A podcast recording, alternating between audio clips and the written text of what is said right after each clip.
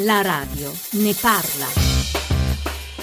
Alle 10.41 apriamo la nostra trasmissione provando a guardare laddove gli occhi non vanno mai volentieri, sugli ultimi, coloro che vivono in strada, con tutto ciò che questo comporta. Anche questo secondo noi è un modo per sostenere che una società civile non può che essere costruita su tolleranza, accoglienza e inclusione. Oggi la nostra amata Europa è interrogata su questo. E dopo il GR delle 11 parleremo di scuola perché tra pochissimi giorni scatta il via alle iscrizioni e la confusione tra studenti e famiglie regna sovrana. Buongiorno da Ilaria Sotis, sono adesso le 10.42, vi ricordo 335 699 2949 il numero al quale inviare sms e messaggi whatsapp 800 055 103 il numero per intervenire in diretta, profili Facebook e Twitter di Radio 1 Rai e poi la vecchia cara mail, la radio ne parla chiocciolarai.it. Abbiamo tre voci, tre voci per questa prima parte che ci parleranno di quello che è accaduto, di quello che sta accadendo in tre città, ma in realtà avremmo potuto averne molte altre altre perché le vicende che hanno ad esempio riguardato eh, barboni, eh, persone senza fissa dimora negli ultimi giorni, proprio dall'inizio del 2015, e che hanno visto purtroppo molta gente morire per il freddo, eh, non sono solo di queste tre città. Ci sono stati morti a Torino, morti a Grosseto, morti a Genova, morti eh, o comunque persone eh, che hanno chiesto aiuto proprio dovuto al freddo a Firenze e Napoli. Luca Perrino collega del Piccolo di Trieste. Buongiorno. Buongiorno a voi tutti, buona giornata. Fabio Pasiani, portavoce della Fondazione Progetto Arca, che lavora però in più città, Milano, Roma e Napoli. Buongiorno anche a lei. Buongiorno, buongiorno a tutti gli ascoltatori. E Francesca Malafoglia, che è vice sindaco di Terni. Buongiorno, vice sindaco. Buongiorno, buongiorno, a tutti. Come sentono gli ascoltatori, per cui abbiamo tre voci, tre città e anche, posso dire, tre professioni diverse. Io però voglio iniziare da Luca Perrino, che dicevamo è un collega che ha scritto ieri sul Piccolo di Trieste una, una bella pagina, a nostro avviso, di giornalismo, andando a vedere, o forse semplicemente Luca ti sei guardato attorno, hai visto quello che succedeva alla stazione eh, di Ronchi, nella sala d'attesa. Come sei arrivato a raccontare questa storia di un uomo e una donna che hanno trasformato questa sala d'attesa nella loro casa? casa e non tutti sono contenti di questo. Ma innanzitutto voglio dire che la nostra è una realtà eh, di provincia e quindi molto molto piccola, quindi abbiamo la possibilità di verificare ogni giorno eh, con mano, di verificare quello che succede. In questo caso la rete informativa che ha ognuno di noi, ogni, ogni giornalista mi ha messo in moto per cercare questa storia, per verificare questa storia e quindi mi sono recato alla stazione ferroviaria nord della, della nostra cittadina per verificare questa situazione, chi erano queste persone, se erano barboni di passaggio, se erano eh, stranieri, se erano italiani, insomma mi sono recato sul posto e ho verificato quello che stava succedendo. E cosa stava succedendo? Ma quello che succede è che questa coppia di persone sulla sessantina eh, ormai hanno eletto il loro domicilio, la loro casa all'interno di una sala d'aspetto della stazione ferroviaria. Sono marito e moglie sulla sessantina, arrivano dalla Croazia. La Croazia è a, qua, a pochissimi chilometri dal confine italo-sloveno, mm. quindi mh, mm, abbastanza vicini a noi. Quel marito lavorava in Italia, ha perso il lavoro, con la perdita del lavoro ha perso la casa e eh, quindi si sono trovati per strada e hanno iniziato il loro cammino da una località imprecisata del nord Italia perché su questo non mi hanno voluto svelare il tutto. Hanno cominciato il loro cammino verso la Croazia dove però non hanno più niente, si sono ritrovati in questa calda e accogliente sala d'attesa della stazione e lì hanno e stanno lì da giorni con le loro cose? Sono lì da qualche settimana. Addirittura da qualche settimana. Eh, la loro, la loro... E la reazione delle persone che utilizzano la sala d'attesa com'è? Ma la reazione è duplice, c'è chi li sostiene, chi gli porta qualcosa da mangiare, chi li, li saluta, chi li, li, li, tiene per mano così virtualmente o gli dà un sostegno, chi invece purtroppo si lamenta della puzza che purtroppo queste due persone emanano perché come chiunque fatto, farebbe nelle condizioni di chi non si può lavare, ad esempio. Appunto, anche ecco. perché fatto incredibile, questa stazione, che è una stazione di provincia dove fermano comunque regolarmente dei treni, ha i bagni, eh, i due servizi igienici sigillati.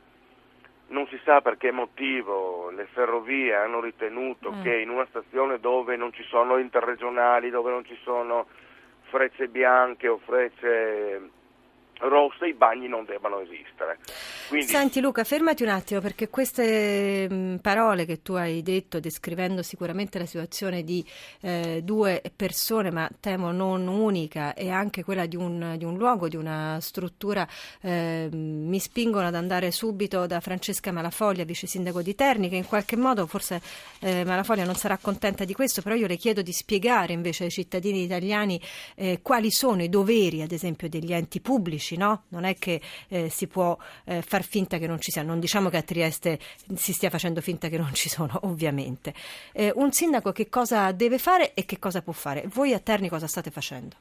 Allora, innanzitutto eh, vi ringrazio per questa opportunità. Chiaramente quello che è l'impegno del sindaco, così come in parte del prefetto, è quello sia di garantire l'ordine pubblico, sia un impegno morale etico, quello di provvedere alla eh, salute dei propri cittadini e quindi anche alla qualità della comunità eh, di cui appunto è amministratore.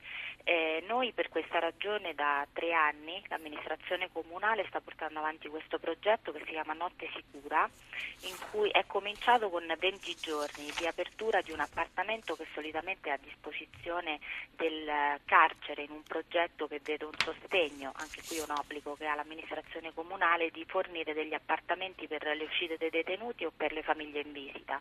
Questo è un obbligo dell'amministrazione comunale? Sì, in accordo con appunto gli organi eh, di detenzione. E il discorso è che poi abbiamo in questo ambito eh, avuto appunto l'accordo anche loro di poter utilizzare questo appartamento che costa di 7 posti letto per eh, metterlo a disposizione dell'emergenza freddo. Dal 7 gennaio al 28 febbraio per cui... Con la possibilità di allungare per un altro mese, qualora ce ne sia la necessità. Non è l'unico intervento no, che avete all'interno del vostro piano territoriale di... Eh, L'eccezionalità di questo progetto diciamo, sta proprio nel fatto che ha di fatto costituito un coordinamento territoriale.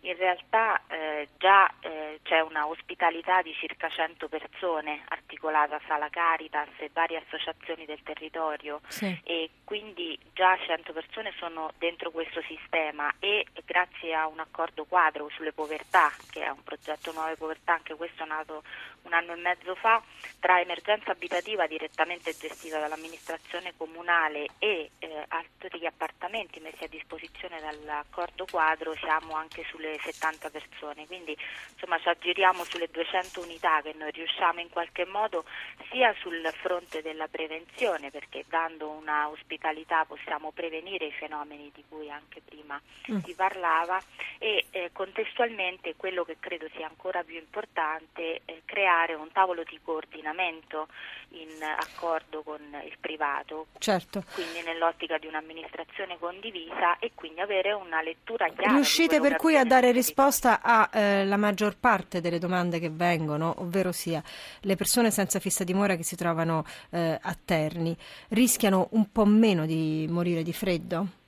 Eh, noi possiamo dire che, ecco, ovviamente io parlo ad oggi, eh, l'appartamento si è riempito con ulteriori 5 persone, mm. al momento non ci risulta che ci siano altre persone in difficoltà, non sono state intercettate. Tenete presente che tutte le sere un'unità di strada fatta da questo coordinamento più la Croce Rossa monitora tutto il territorio, mm. quindi fatto salvo che poi è tutto possibile, ma per il momento siamo sereni perché abbiamo avuto una ottima ricognizione della, del fabbisogno cittadino cittadino rispetto a questo tema. Fabio Pasiani, portavoce della Fondazione Progetto Arca Onlus, un progetto di cui tra l'altro eh, parliamo molto volentieri, c'è un sms che, eh, al quale, un numero al quale si possono mandare gli sms per sostenere ciò che fate, eh, 45506, una campagna questa anche nostra della, eh, della RAI, tre città, Milano, Napoli e Roma, dov'è la situazione peggiore e cosa fate? Lo dica lei Pasiani.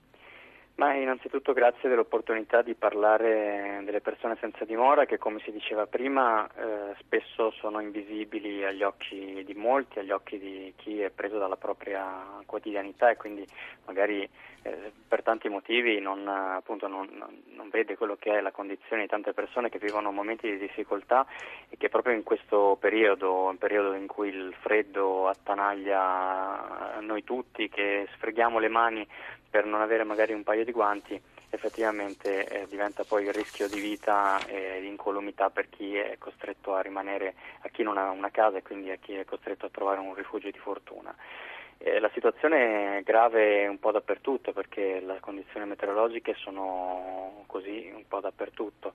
Certo ci sono luoghi in cui, cioè città in cui si, eh, si concentrano di più le persone senza dimora o se vuoi anche per il fatto di essere eh, una meta, eh, una meta anche per cercare lavoro, per cercare una, una nuova vita. Milano mi dicono, Milano, è vero? Sì. Milano in effetti è il, la città in cui si concentrano il numero più alto di persone senza dimora. Dice giustamente Fabio Pasiani che questo in qualche modo eh, può accadere ed è vero questo in questi tempi difficili di crisi eh, a molte persone è esattamente quello che eh, sembra capire da un sms che è arrivato dice visti gli sviluppi del lavoro e etica potremo tutti finire sulla strada o meglio nella strada. 335 699 2949 è il numero a cui mandare questi messaggi. John Legend Ordinary People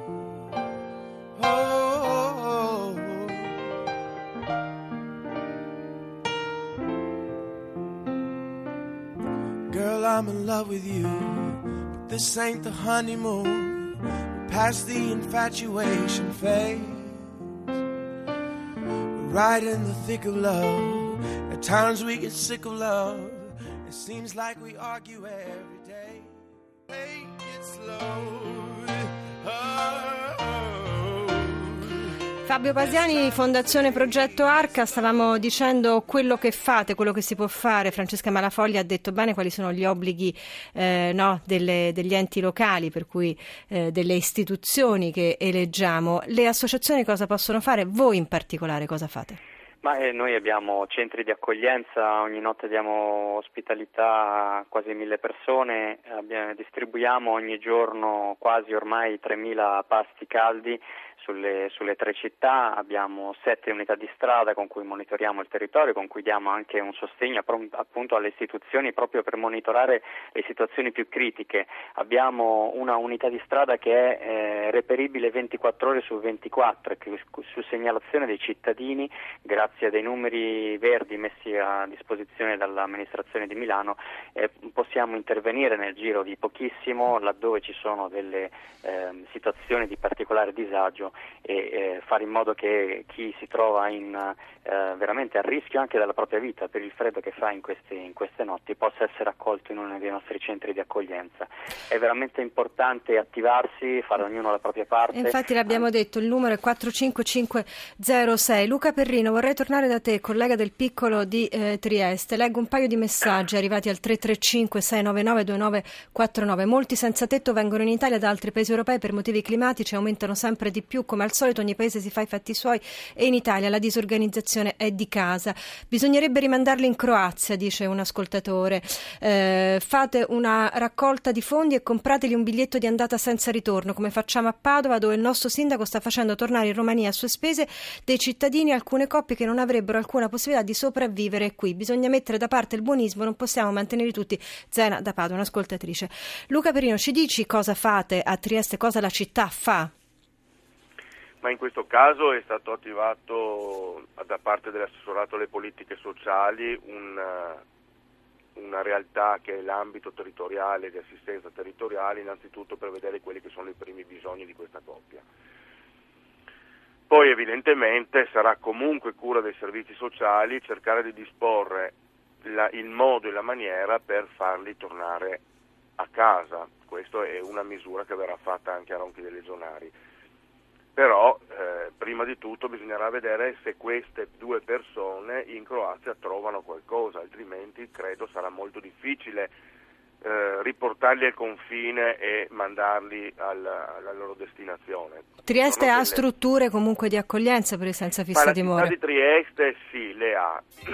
Teniamo conto che questa invece è una cittadina di provincia, poi in provincia di Gorizia, Certo. dove la situazione è un po' diversa. Ecco. I piccoli Ti inte- comuni della provincia di Gorizia non hanno una rete così eh, organizzata, anche se a dire il vero la Caritas piuttosto che i servizi sociali dei comuni dispongono di strutture per- come mense Mm.